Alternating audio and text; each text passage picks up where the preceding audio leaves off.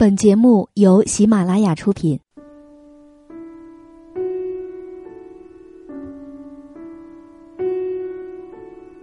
当城市变得越来越大，生活变得越来越浮躁，给我们一盏茶的时光，静看花开花落，默念寂寞书卷。晚上十点，倾听故事，感受生活。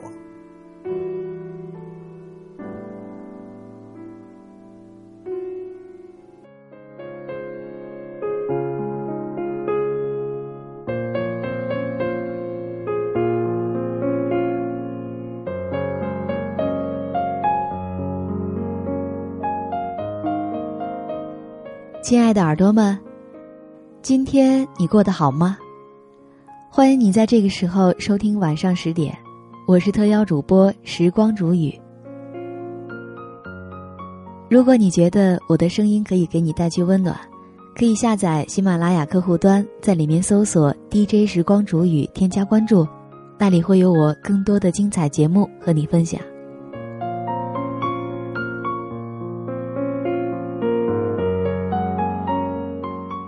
曾经有朋友问过我一个非常难回答的问题，他说：“如果我们深深的爱上了一个人，而他却在深深的爱着别人，我们应该如何自处呢？”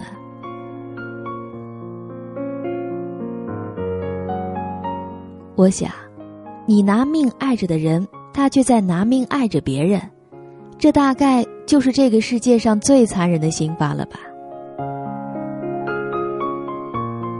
不知道此时此刻正在收听的你有没有过这样的一种感觉？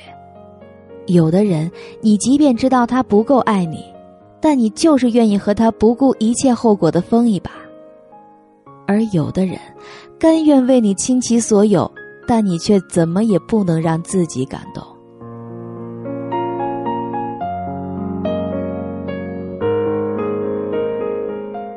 今晚和大家分享的故事来自宋小军。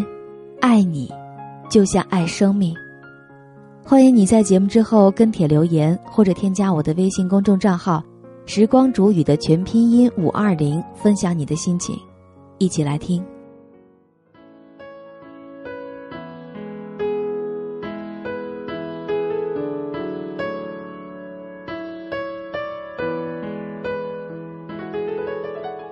十二月二十三号，乔伊二十四岁生日。这个冬天出奇的冷，乔伊裹着厚厚的羽绒服，提着一个蛋糕，在虹桥机场苦等着。手机响，乔伊连忙接起来，电话里传来了彭欢带着寒气的声音：“雪太大了，整个辽宁省除了大连，其他机场都封了。”乔伊心头一紧，那。那你是不是来不了了？彭欢沉默了一会儿。嗯，你等我，十二点之前我一定赶到。乔伊还没有回答，电话就已经挂断了。一千公里之外的彭欢匆匆的从机场里跑出来，他跳上车，疾驰而去。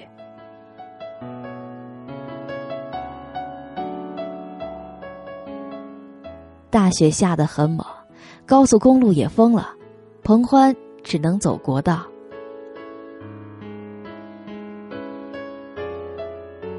大概四个多小时以后，彭欢冲进了大连州水子机场，他直奔柜台，喘着粗气：“哎，给我一张到上海的票，最快的那班。”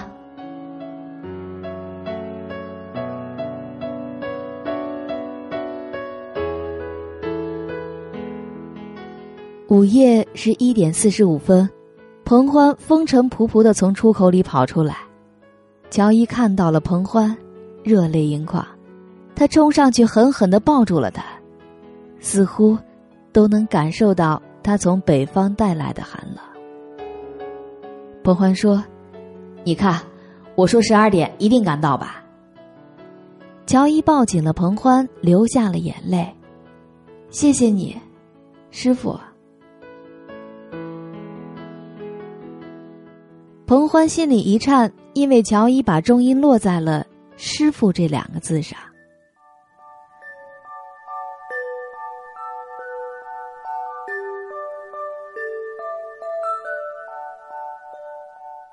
乔伊认识彭欢是在大一那年，乔伊是南方人，到了北京，陌生的环境让乔伊有些不适应。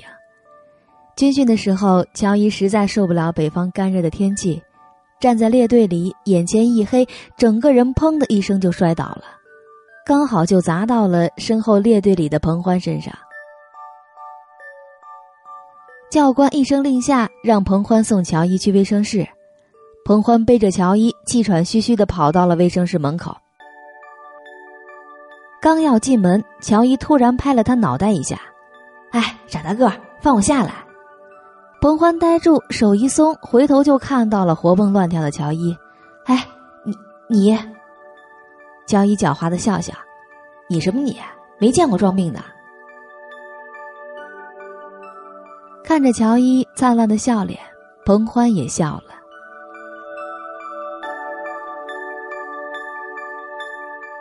从那天开始，乔伊就认识了彭欢。乔伊强迫彭欢当自己的师傅，彭欢不明所以，为什么叫我师傅？乔伊胸脯一挺，眼睛一竖，看到我的 C 罩杯了吗？以后我要罩着你啊！但是为了你的面子，我决定让你做我师傅。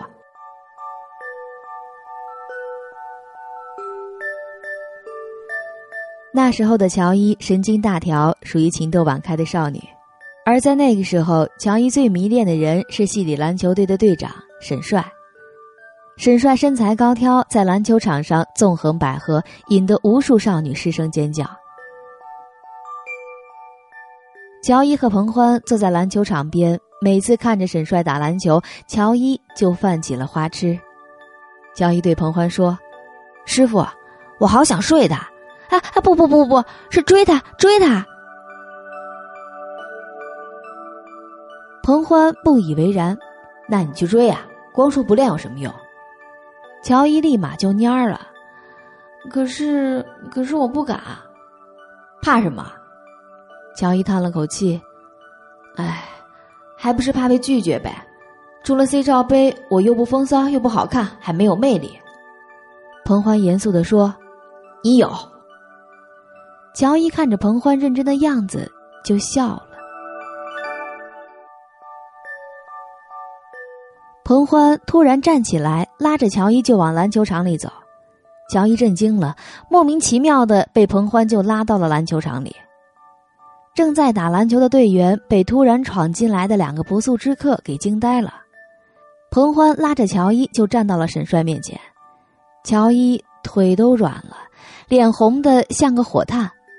彭欢把一罐可乐塞到了沈帅手里，指着乔伊补了一句：“他给你的，他叫乔伊。”沈帅刚接过可乐，乔伊就落荒而逃了。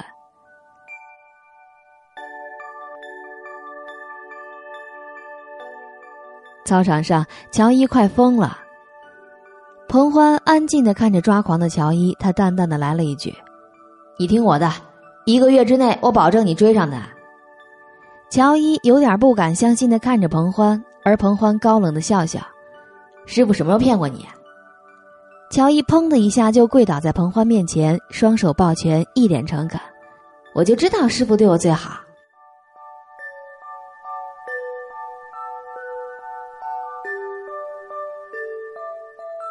接下来，乔伊就成了篮球场的常客。只要是沈帅在打篮球，乔伊一定在旁边欢呼，而且高喊着沈帅的名字。中场休息，乔伊就殷勤的送纸巾、送可乐，如此就坚持了一个月。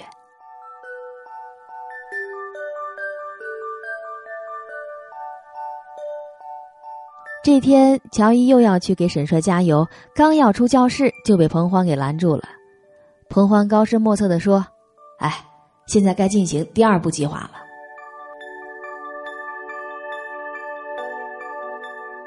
沈帅在篮球场上奋力的打着篮球，不时的去看看场边。乔伊今天没有出现，沈帅有些心不在焉。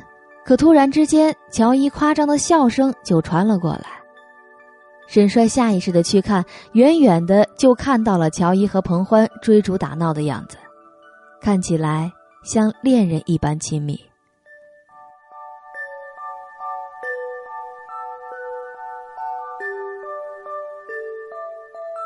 当天晚上，乔伊心惊胆战的在教室里上自习，彭欢就趴在乔伊旁边呼呼大睡。突然间，沈帅出现在了教室门口，他喊了一句：“喂，乔伊，你出来一下。”所有人都看向乔伊，乔伊摇醒了彭欢，他急坏了：“哎，师傅，怎么办？怎么办？”彭欢淡淡的说：“哎，冷静冷静，按原计划进行。”乔伊颤颤巍巍的出了门，他看着沈帅不说话。沈帅比乔伊更加急躁。哎，那男的到底是谁啊？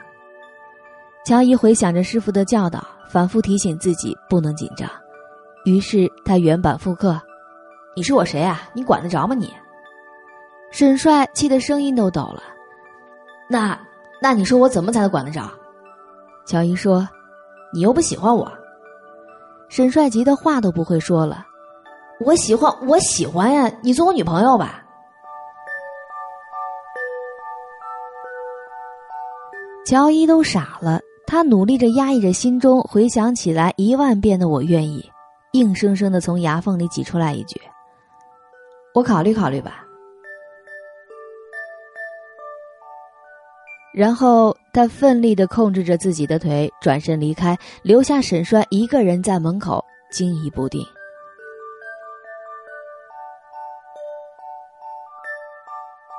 就这样，乔伊和沈帅确立了恋爱关系。可后来，乔伊惊讶的发现自己迷恋的沈帅跟现实当中的沈帅完全不同。沈帅是处女座，占有欲非常强，不允许乔伊跟别的男生说话，定期还要查看乔伊的手机。乔伊几乎都快要被沈帅折磨疯了。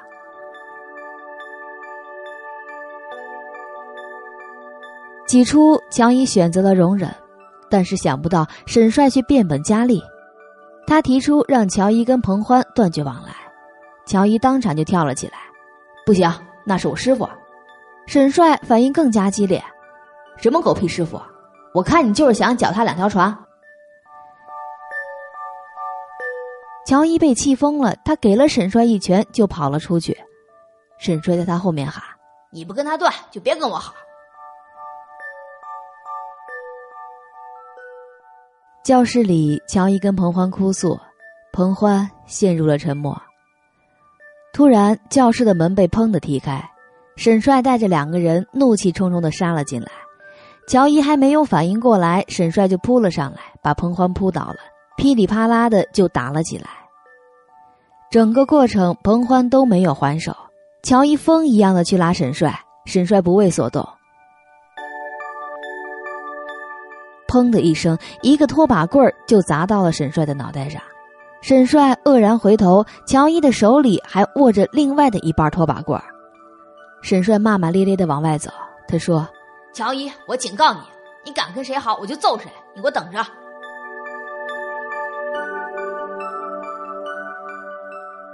乔伊看着鼻青脸肿的彭欢，眼泪止不住的往下流。彭欢若无其事：“哭什么哭？”这点小伤算什么？乔伊带着哭腔：“你听到沈帅的话了吗？他怎么还要挟我？”彭欢擦了擦流到嘴里的鼻血，他说：“怕什么？有师傅在。”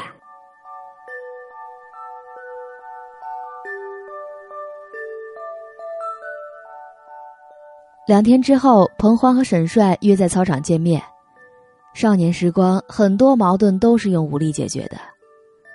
彭欢一脚就踹在了沈帅的脚踝上，沈帅惨叫一声，身子就往前扑，彭欢膝盖一顶就顶在了沈帅的鼻子上，砰的一声，沈帅就倒在地上。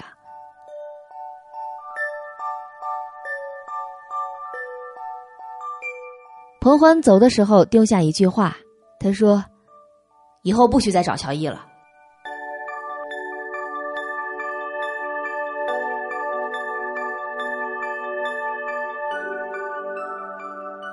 后来，乔伊跟室友们说起这件事情，语气里面竟然满是骄傲。他说：“我师傅说了，爱情里面要么驯服，要么被驯服。我师傅还说了，当断不断，必受其乱。”室友们跟着起哄：“你看你说起你师傅来，一脸的花痴，你是不是爱上他了？”乔伊一下子就愣住了，他在心里面默默的问自己：“难道我真的爱上我师傅了？哎，不可能，不可能，不可能，一定是我想多了。”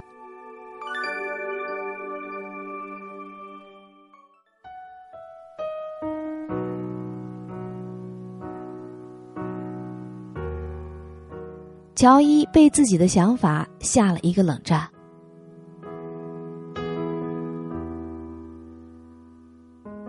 晚上，两个人在小树林里散步。彭欢看起来心事重重。彭欢叹了口气，他说：“乔伊，我给你讲个故事吧。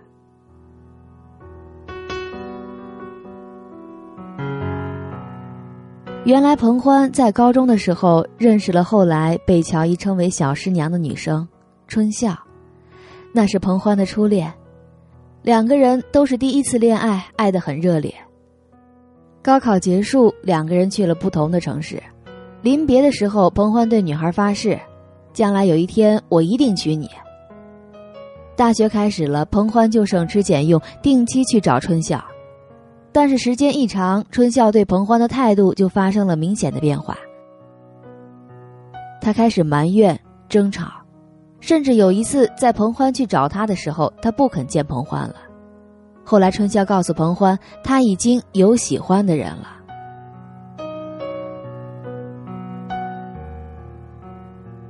彭欢被来自心爱的女孩的话重重一击，半天说不出话来，一个人默默的坐车回来，难过的连呼吸都困难。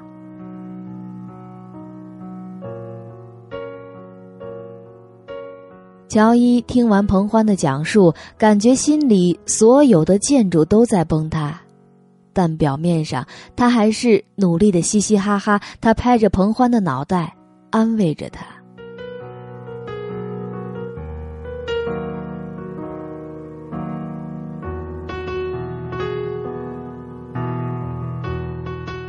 再后来，毕业生聚餐，彭欢喝了酒，看起来掩饰不住的兴奋。他对乔伊说：“春笑要来北京工作了。”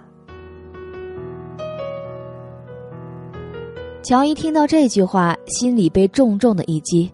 他站在桌子上和大家划拳，但眼泪狠狠的憋在了眼眶里。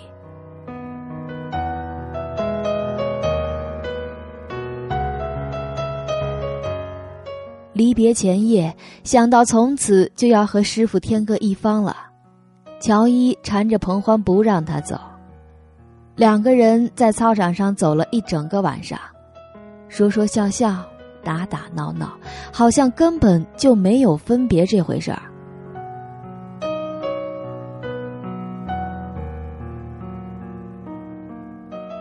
一直到天亮，乔伊才发现自己的鞋子都走破了。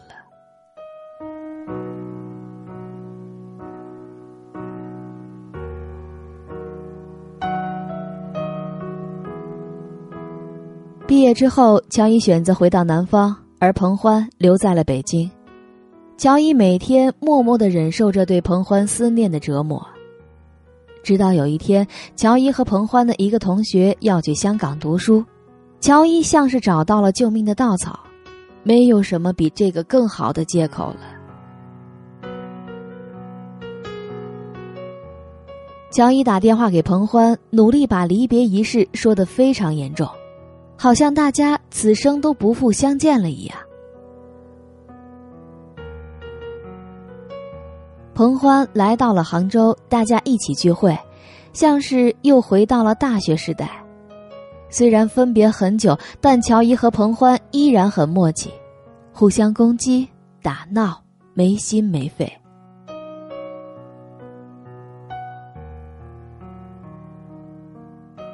几杯酒下肚乔伊突然想他和彭欢的关系如此亲近但又如此不稳定任何一个人结束了单身这种关系立马就会消亡。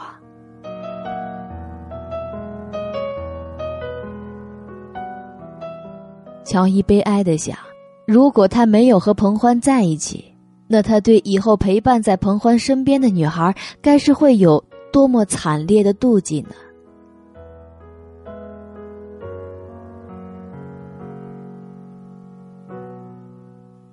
乔伊故意没有问彭欢和春笑怎么样了，他借着酒劲儿，乔伊醉眼迷离的凑在了彭欢耳边，他说：“你来杭州吧，你来杭州，我立刻就嫁给你。”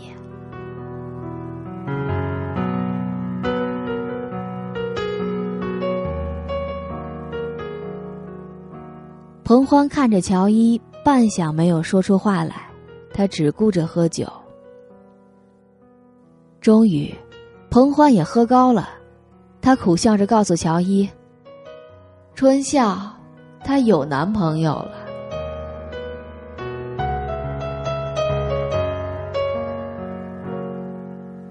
乔伊一惊，彭欢情绪失控，在乔伊的怀里，他哭得像个孩子。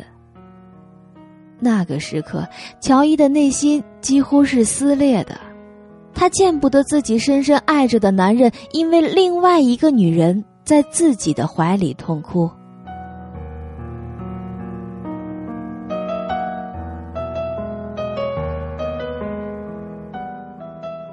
当天晚上，彭欢酒醒了，他认真的看着乔伊，一字一句的说：“我们俩好吧。”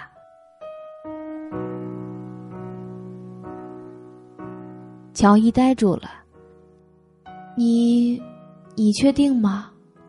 如果我们是朋友，可以一辈子，哪怕渐渐疏远；可是如果我们是恋人，不能善终，那以后就只能是陌路了。师傅，这个赌注太大了，我舍不得。彭欢沉默了一会儿，他认真的回答：“我从来不打没把握的赌。”乔伊愣了很久，然后他用力的点了点头。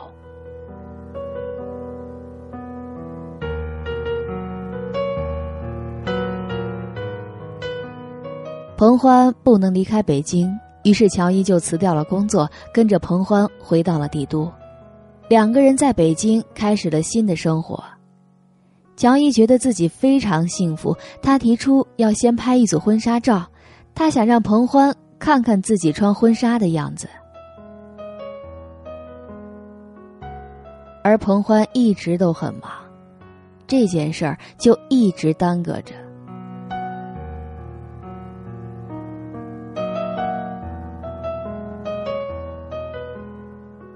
乔伊想象着自己要成为一个好的妻子，但一方面又被内心的恐惧和不安全感折磨着。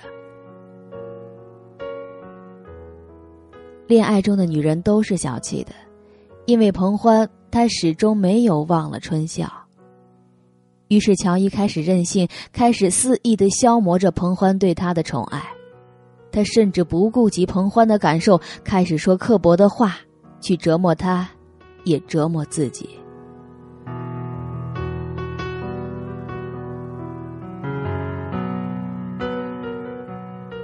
而就在这种折磨当中，乔伊分明能够感觉得到，自己已经把彭欢对他的宠爱，一点点的消耗殆尽了。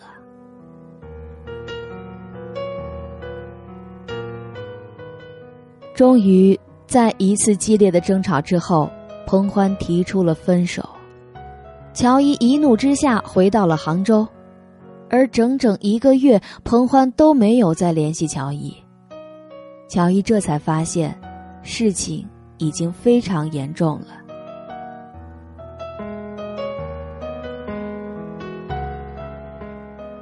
他求饶、服软，甚至希望自己也能够得到相应的惩罚，希望给彭欢一个伤害自己的机会，也许这样就能扯平了。但是这次，彭欢非常决绝。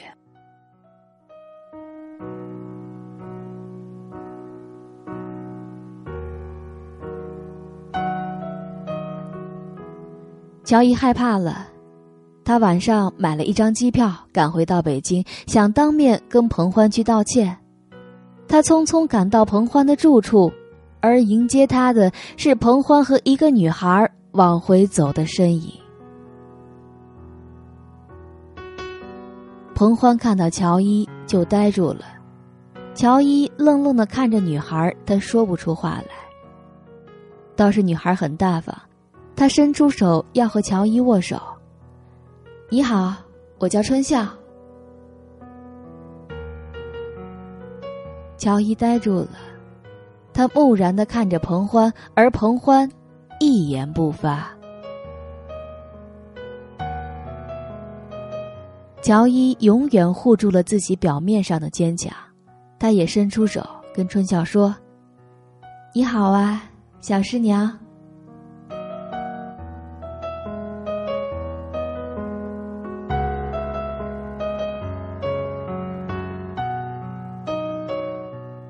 失去了彭欢的乔伊，他的整个世界都重新洗牌了。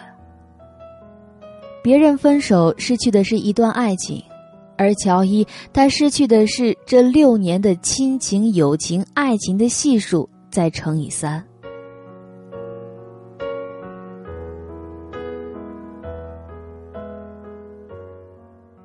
乔伊经历了三个月的漫无天日，吃不下，睡不着，而此时，冬天也来了。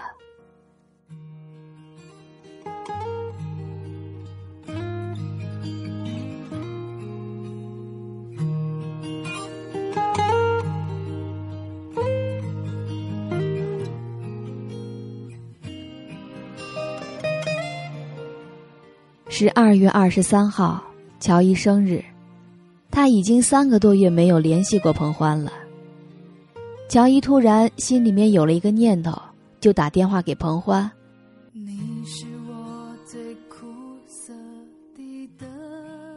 彭欢接电话的时候小心翼翼：“喂。”乔伊语气平静：“师傅，你能陪我过最后一个生日吗？”就当是满足我最后一个愿望了。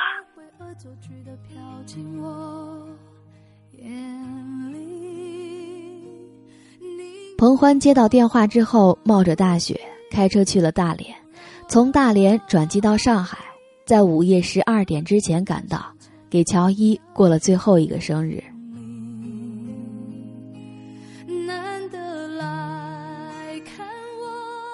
吃了饭，许了愿。乔伊说：“师傅，你能再送我最后一件礼物吗？”彭欢点头。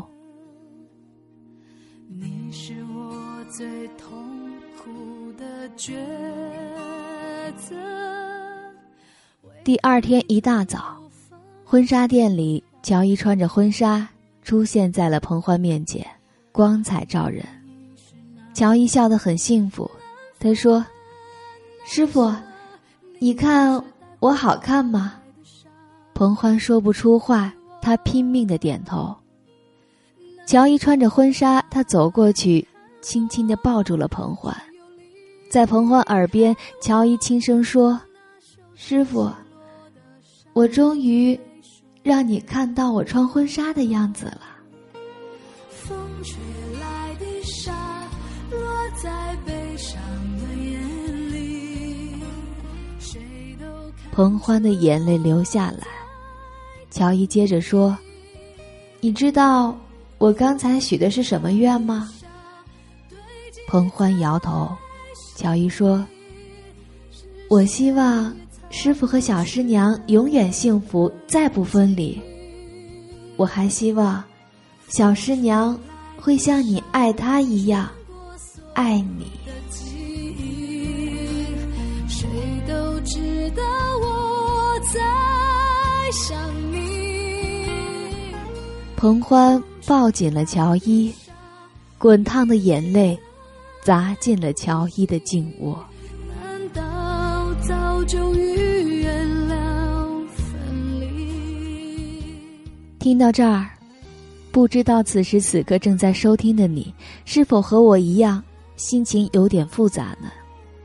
喜的是彭欢最后等到了春笑，而乔伊却没有等到彭欢。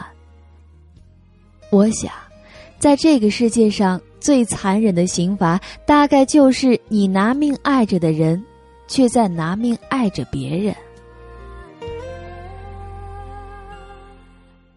如果我们深深的爱上了一个人，而这个人他却在深深的爱着别人，我们又该如何自处呢？是哭着妒忌，还是笑着祝福？是选择挣扎，还是选择成全？是自我放逐，还是轻轻的放下？我想，也许最好的选择就是。放手吧，由他去幸福，由他去跟别人书写缠绵的爱情故事。我们奋力的爱过，我们就不亏。我想，那段爱过一个人的日子，会像是时间里的琥珀一样，永远停留在记忆里，不必思量，永远难忘。就让我们把“爱你就像爱生命”说给更懂的人听。风吹来的沙堆积在心里，是谁也擦不去的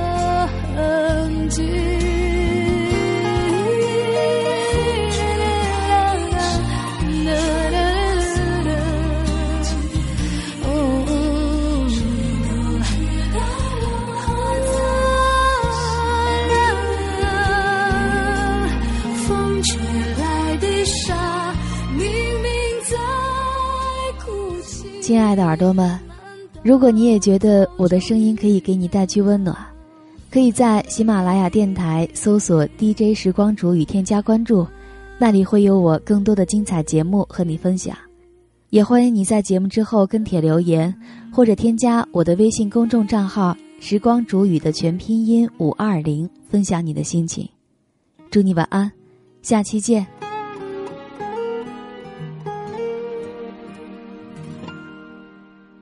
啦啦呀，听我想听。